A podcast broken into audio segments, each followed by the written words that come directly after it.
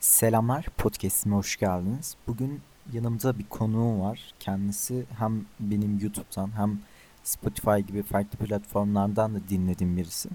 Efe abiyle birlikteyiz bugün. Efe abiye bugün sorular soracağım. Konuk olduğu için teşekkür ederim öncelikle. İsterseniz sorularla başlayayım. Çok fazla uzatmak istemem. Ee, ilk sorumu sormak istiyorum öncelikle. İlk sorum şeytan cin mi melek mi nedir bu varlık? İşte bazı kitaplarda İblis de geçiyor. Bazı kitaplarda Lucifer falan geçiyor. Bunları biraz anlatmak ister misin abi? Şeytan eski Arap inanışında olan bir varlıktır. Ve bu da cindir. Cinler apayrı. Ayetlere bakacak olursan şeytan ve iblis ikisi farklı varlıklardır. İblis ise melektir. Ve Hristiyanlıktaki Lucifer'a karşılık gelir. Tanrı'ya işte ben senin kullarını saptıracağım diyerek bununla iddialaşan ve kendisine süre isteyen varlık iblistir. Şeytan ise onların başka işleri var. Onlar hırsız cin, şey gibi imp gibi düşün yani. Bilgi çalan hırsız cinler. Hatta e, ayetlerde gene yıldız kayması, gök taşları, meteorlar. Bunlar için şeytanlara atış talimi denir. Yani şeytanlar hırsızlık yaparken bu gök taşları da şeytanlara atış talimi oluyor. Bir de şöyle bir şey var mesela. Bir kişi şüpheye düştüğü zaman yine üzerine şeytanlar yollanıyor. Yani onu saptırmak için şeytan yollanıyor. Sonuç itibariyle ikisi farklı varlıklar olduğu için şeytan denilen varlık cindir. Diğer bir sorumu sormak istiyorum izninle abi. Şimdi Nuh tufanı neden oldu? Yani neden, ne gerek vardı? Bunu birazcık anlatmak ister misin? Çünkü gelecekte böyle bir şey yapacaklarını yani Tanrı'ya karşı geleceklerini biliyor ise kendisine karşı geleceklerini biliyor ise o zaman bunu hiç yapmaması lazımdı baştan. O zaman neden yaptı Nuh tufanını? Olay şu. Aslında birkaç cevabı var bunun. Birincisi Yahudilikteki yani Tevrat'taki Tanrı aslında her şeyi bilen, her şeye gücü yeten vesaire bir Tanrı değil. O dönemde birçok Tanrı var. Ancak İsrailoğullarının Tanrısı Yahve veya Yahova diye geçiyor. Yani o sadece dönemin tanrılarından bir tanesi ve orada anlatıldığında her şeyi bilecek gücü yok. Zaten düşünecek olursanız sorulardan bir tanesi de şuydu. Adem ve Havva'nın elmayı yiyeceğini önceden nasıl bilmiyor? Gene aynı şey geçerli. Yani Tevrat'tan geldiği için oradaki Tanrı gene geleceği bilmeyen, her şeyi bilmeyen bir Tanrı. Diğer bir çelişen soruyu sormak istiyorum. O da neden her şeyi bilen Tanrı melekleri kullanıyor? Bu da çok fazla sorulan bir soru. Aslında bunu işte birçok şekilde açıklamaya çalışırlar. Melek aslında sembolik falan. Gene aynı şey. İlk başta yani Tevrat zamanında Tanrı her şeyi bilmiyor. O yüzden Lut kavminde Sodom ve Gomorre hikayesinde casus melekler yolluyor. Yani her şeyi bilen bir varlık neden casus melek yollar? Sodom ve Gomorre'ye işte. Casus melek yolluyor. Gidin orada oradaki insanları raporlayın. İyi mi bu insanlar kötü mü? Ondan sonra geri gelin bana söyleyin. Yani her şeyi bilen bir varlık neden böyle bir şeye ihtiyaç duyar? Gene aynı sebepten dolayı. Çünkü Tevrat'taki Tanrı aslında sonsuz güçlü, her şeyi bilen Tanrı değil. Ve hatta birden fazla Tanrı olduğu için bu kadar diğer Tanrılara tapmayın diye tetikleniyor. Abi teşekkür ederim cevapladığın için. Konudan konuya atlayacağım ama bunu sormak içimden geliyor. O yüzden sormak istiyorum. Firavun hikayesini hakkında neler düşünüyorsun? Biraz bize anlatmak ister misin? Firavun hikayesinde Firavun Musa'yı bırakmak istemiyor. Ancak Musa bir sürü işte Firavun'a lanetler yağdırıyor. Buna rağmen Firavun bırakmıyor Musa'yı ve köleleri. Bir Firavun ne kadar salak olmalı ki? Ya ben Firavun olsam mesela adam şöyle bir şıklatacak parmağını gökyüzünden çekirgeler yağacak. Anında altıma bırakır kaçarım zaten. Al derim ülke senin olsun abi. Peki bu kadar inanılmaz şey işte sular kan gibi akıyor. Böyle insanlar çocuklar ölüyor hastalık. Bütün bunların üzerine neden Firavun akıllanmıyor? Sebep şu. Gene bu hikayenin Tevrat versiyonunda Tanrı inanmayan açıp okuyabilir Tevrat'taki bu Musa'nın hikayesini. Tanrı bilerek Firavun'un kalbini katılaştırıyor. Yani Tanrı Firavun'un kalbini bilerek katılaştırıyor ve o yüzden bütün bunlara rağmen Firavun korkmasına veya çekinmesine rağmen kalbi katılaştığı için köleleri gene de bırakmıyor. Ve neden böyle bir şey yapıyor? Firavundan intikam almak için. Gene aynı sebepten dolayı işte. Zaten biliyorsunuz ilk etapta da yani Yahudilik Tevrat bu da zaten ağırlıklı olarak Sümer, Mısır mitolojilerinden alıntı. Hatta alıntı yani esinlenme alıntıdan ziyade direkt bazıları kopyalanması yani. Ya ben de düşündüğüm zaman, okuduğum zaman ben de Tevrat'ı bitirdim. Şunu gördüm her zaman. Yani en başından sonuna kadar tutarsızlıklar çok fazla. Bir hikaye kitabı gibi düşünün. Ama tutarsızlıkların çok fazla olduğunu gördüm. Efe abi de bana katılacaktır. Şimdi farklı bir konuya hemen atlayacağım senin için abi. Peki ahlak Efe Aydal'a göre nedir? Bunun cevabını senden bekliyorum. Aslında birçok kişinin düşüncesine göre din tarafından belirlenir diyorlar. Ancak buna da ben kafa patlattım. Özellikle ateist olduktan sonra çok düşünüyordum bunu. Ahlak bence ve birçok ateiste göre aslında din tarafından belirlenen bir olgu değil. İlk topluluklara baktığımız zaman insanlar organize olmaya, zaten insan organize olan varlıktır. Ki bu insanların içinde daha iyi organize olabilenler diğerlerini eritmişler, diğerlerini yok etmişler.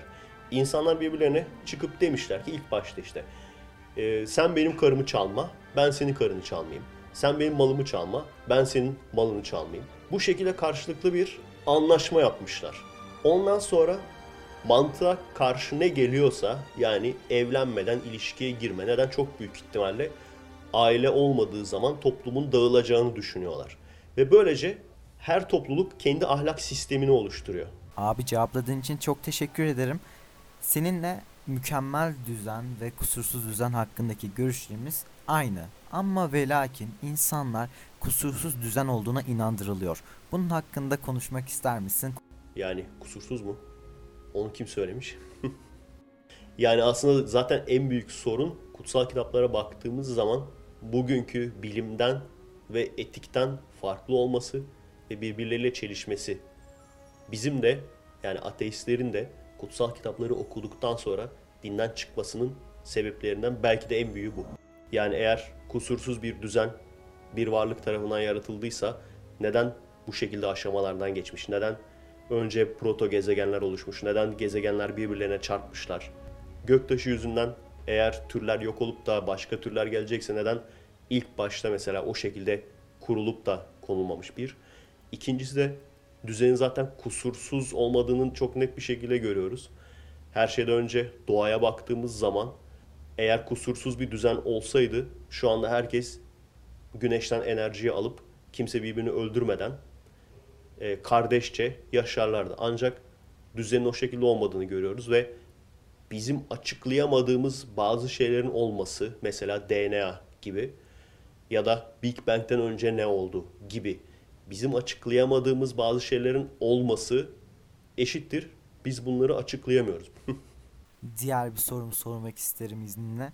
Tanrı insan uydurmasıdır diyebilir miyiz? Bu doğru bir kalıp mıdır? Şu anda Tanrı kesin olarak gökten inse ve ben Tanrıyım dese ve mucizeler gösterse o zaman ateist değilim Tanrı kesin olarak var derim diyorduk. Ama şu an düşünecek olursanız artık o bile yeterli değil. Neden? Çok basit. Şu an teknoloji o kadar ilerledi ki yarın bir gün teknolojik olarak bizden çok üstün bir topluluk veyahut dışarıdan uzaydan varlıklar gelip de aynı şekilde ben tanrıyım deyip zamanı durdurup ya da görünmez olup ya bizim aklımızın alamayacağı şeyler yapıp tanrı olduklarını da iddia edebilirler. Ancak o bile maalesef tanrıyı kesin olarak kanıtlayamıyor. Abi evrim konusuna gelmek istiyorum tekrardan. Ya tekrardan dediğim senin çok fazla konuştuğun bir konu olduğu için tekrardan diyorum. Şimdi gerek dindar kesim olsun gerek cehalet sahibi kesim olsun pek fazla kişi evrimin ne olduğunu anlayamıyor. Bize kısaca evrim nedir, nasıl gelişti birazcık açıklar mısın acaba? Bilimi hiç bilmeyen bir insana eğer açıklayacaksak konsept şu. Tek hücreli canlıdan evrimleşerek, mutasyona uğrayarak kuşak kuşak şu anki canlılara varmış olmamız. Bazı kanıtlar yani belli başlı kanıtlar şunlar. Zaten ara fonlar her şeyden önce. Bunların bulunmuş olması insan her ne kadar inkar etse de. İkincisi körelmiş organlar.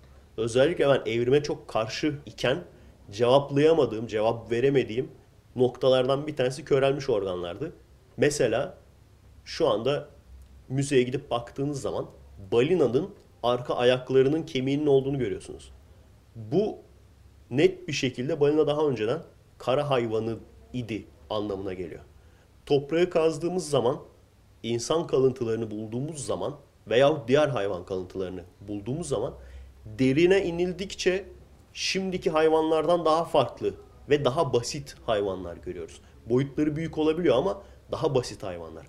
Daha yüzeye çıkıldıkça şimdiki hayvanlara daha yakın hayvanlar. Abi bir de şu konu aklıma takıldı. Hani bilir kişi olarak gösterilen bir insansın. O kadar çok e, mailler ve mesajlar, sosyal medya üzerinden mesajlar geldiğini düşünüyorum. Bunlara bakma şansın olabiliyor mu? Peki maillerine veya farklı bir şeyine bakabiliyor musun? Zamanın oluyor mu? Yüzlerce belki bine yakın soru geldi. Bunların birçoğu troll soru. Diğer bir kısmı Müslüman olmayan kişilerden gelen sorular. Hatırı sayılır bir kısmı da bariz bir şekilde seyircim olmayan kişilerden gelen sorular. Çünkü geçen hafta konuştuğum konuyu gene soru olarak sormuş ya da Kırmızı Hap 1'de ya da 3'te uzun uzun anlattığım konuyu soru olarak sormuş.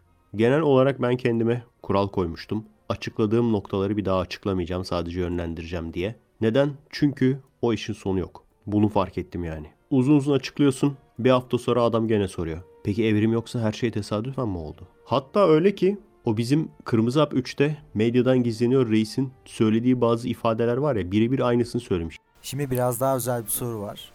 Mesela kutsal topraklar denilen bölgelerde hiç merak ettiğin bir şey var mı? Veya cevaplayamadığın, orada gitsem keşke görsem dediğin bir yer var mı acaba? Merak ettiğim bir şey var o da Hira mağarasının içinde ne yaşandı? Gerçekten merak ediyorum. Yani elimde zaman makinesi olsa ilk gideceğim yer, abartısız ilk gideceğim yer orası olur. Abi neden agnostik değilsin? Bir süreliğine agnostiyim dediğim bir dönem olmuştu. Ancak agnostik tanımının gereksiz olduğunu fark ettim. Özellikle Richard Dawkins okuduğum zaman ve diğer ünlü ateistleri de dinlediğim zaman agnostiklerle zaten ateistlerin iddialarına da daha önceden bakmıştım ve bana mantıksız geliyordu. Neden agnostik diye bir şey var? Bence de olmaması lazım. Çünkü ateistler şunu der, din konusunda değil, yaratıcı ya da tanrı konusunda şunu derler. Deist mesela bir yaratıcıya inanır. Genelde şey derler, olmadığının kanıtı yok. Evet, olmadığının kanıtı yok ama olduğunun da kanıtı yok. Ve işin içine din ya da yaratıcı değil de başka herhangi bir bilimsel konu girse bir olayın varlığı kanıtlanana kadar yok kabul ederiz denmesi lazım. Esas sebep bu. Yani bir yaratıcının var olduğunu düşünmemek, bir yaratıcının yok olduğunu düşünmek ile aynı şey değildir. Ateistin belki öyle bir türü vardır. Bazen pozitif ateist diyorlar onlara. Hawking mesela öyle birisi deniyordu. Ne kadar doğru bilmiyorum. Yaratıcı olmadan bu evren var olabilir şeklinde konuşuyorlar. Hatta bununla ilgili işte formüller falan yapmışlar. Ne kadar doğru bilemem. Hatta onu deyince bir grup Müslüman tayfa sinirlenmişti. Küfür falan yazmışlar. İyi de bunu tam tersini yapan insan da var. Yani evet bir yaratıcı olmalıdır şu sebepten dolayı diyen insan da var. Bilim adamlarının içinde hatta. Onun içinde Allah'ı kabul etti falan diye haber yapıyor adamlar. Onun sizinle bir alakası yok. Yani yaratıcının var olup olmamasının sizinle alakası yok. Sizin kendi dininizi kanıtlamanız lazım. Evet pardon çok uzattım. Sorun yok abi. Zamanımız bol. Peki Muhammed cidden okuma yazma biliyor muydu? Yapma. tamam abi. Diğer sorumu soruyorum o zaman hemen. Din insanları ahlaklı yapıyor olabilir mi? Böyle bir şey mümkün mü acaba? Bence pozitif ya da negatif etkisi olmaz. Eğer insanlar eleştirel düşünmeyi öğrenmezlerse, hatta Atatürk'ü kendi içimde eleştiriyordum. Neden böyle yapmış diye. Çünkü bazı sözlerinden dinlere inanmadığı belli yani ortada. Ya da bazı hareketlerinden, bazı devrimlerinden diyelim. Buna rağmen neden dini kaldırmamış diye düşünüyordum. Ancak yaptığının doğru olduğunu fark ettim. İnsanlar cahil olduğu sürece, insanlar koyun gibi birilerinin peşinden gittiği sürece, eleştirel düşünmediği sürece, birey olamadığı sürece dinin var olması ya da yok olması pek bir şey değiştirmez. Bugün bile bunun kanıtlarını görüyoruz. Sol gerici dediğimiz tayfaya bakacak olursanız o da bir tarikat. Dinsiz tarikat. Demek ki dinsiz tarikatta oluyormuş. Yani sağdaki cemaatlere bak yapı aynı. Yapı aynı yani. Ama tam tersi Atatürk'ün yaptığı ve benim de yapmak istediğim din konusunda dinle ilgili hiçbir şey söyleme ama bilgilendir. Atatürk'ün yaptığı gibi mesela Kur'an'ı Türkçe'ye çevirdi. Ayetleri sadece hoşa giden ayetler olarak değil de hoşa gitmeyen ayetleri de din dersinde öğret. Eleştirel düşünmeyi öğret. Soru sormayı öğret. Sorgulamaktan korkmamayı öğret. Bunları zaten tek tek öğrettiğin zaman birçok kişi kendi rızasıyla dini terk edecek. Terk etmeyenler de daha ılımlı olacak zaten. Düşünecek olursanız gelişmiş toplumlar dediğimiz toplumlar ateist değil ama laik. Dinle devlet işlerinin farklılığını fark etmiş durumdalar. Bize bir ateist olarak Ölümü açıklar mısın? Uykuya daldığın zaman nasıl bilincin kapanıyorsa aynı. Bilincin kapanıyor bir daha da açılmıyor. Kısa ve net oldu abi. Teşekkür ederim. Programımızın sonuna gelirken son bir soru sorup programı bitirmek istiyorum izninle. Son olarak neden ateistsin? Sorguladığım için. Bana verdiği kafayı kullandığım için. Teşekkür ederim. Efe Aydal konuğumuzdu geldiği için çok teşekkür ederim. Çok sağ ol abi. Ee, beni podcastlerden takip edebilirsiniz. Ee, Apple Müzik, Spotify'da bulunuyoruz. Şu anda e, doğaçlama kategorisinde şu anda 37. sıradaydık en son baktığımda. Eğer bunu yükseltmemde yardımcı olursanız çok mutlu olurum. Dinlediğiniz için çok teşekkür ederiz. Görüşmek üzere efendim. Tonton'a emanet olun.